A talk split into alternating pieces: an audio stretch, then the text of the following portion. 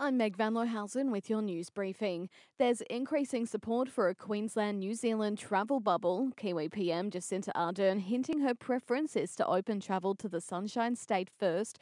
And while initially Canberra seemed opposed to the idea, Federal Tourism Minister Simon Birmingham is now backing it, encouraging Queensland to open up to NZ.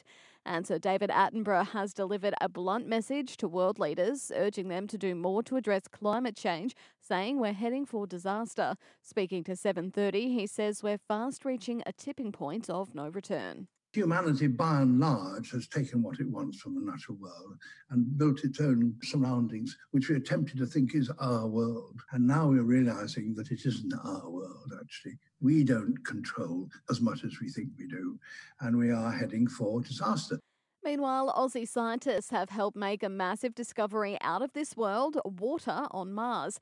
A series of salty lakes covered in thick ice under the Martian South Pole were found using the same technology used to locate lakes under Antarctica. And Cardinal George Pell will return to Rome for the first time since he was acquitted of child sex abuse. The High Court quashed his convictions five months ago after he was jailed in 2018. The 79 year old Cardinal will leave Sydney today.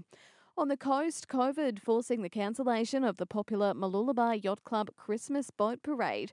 Each year, roughly 30,000 people from across the coast come together across four public viewing areas. Organisers concerned they don't have enough resources to ensure a COVID safe crowd.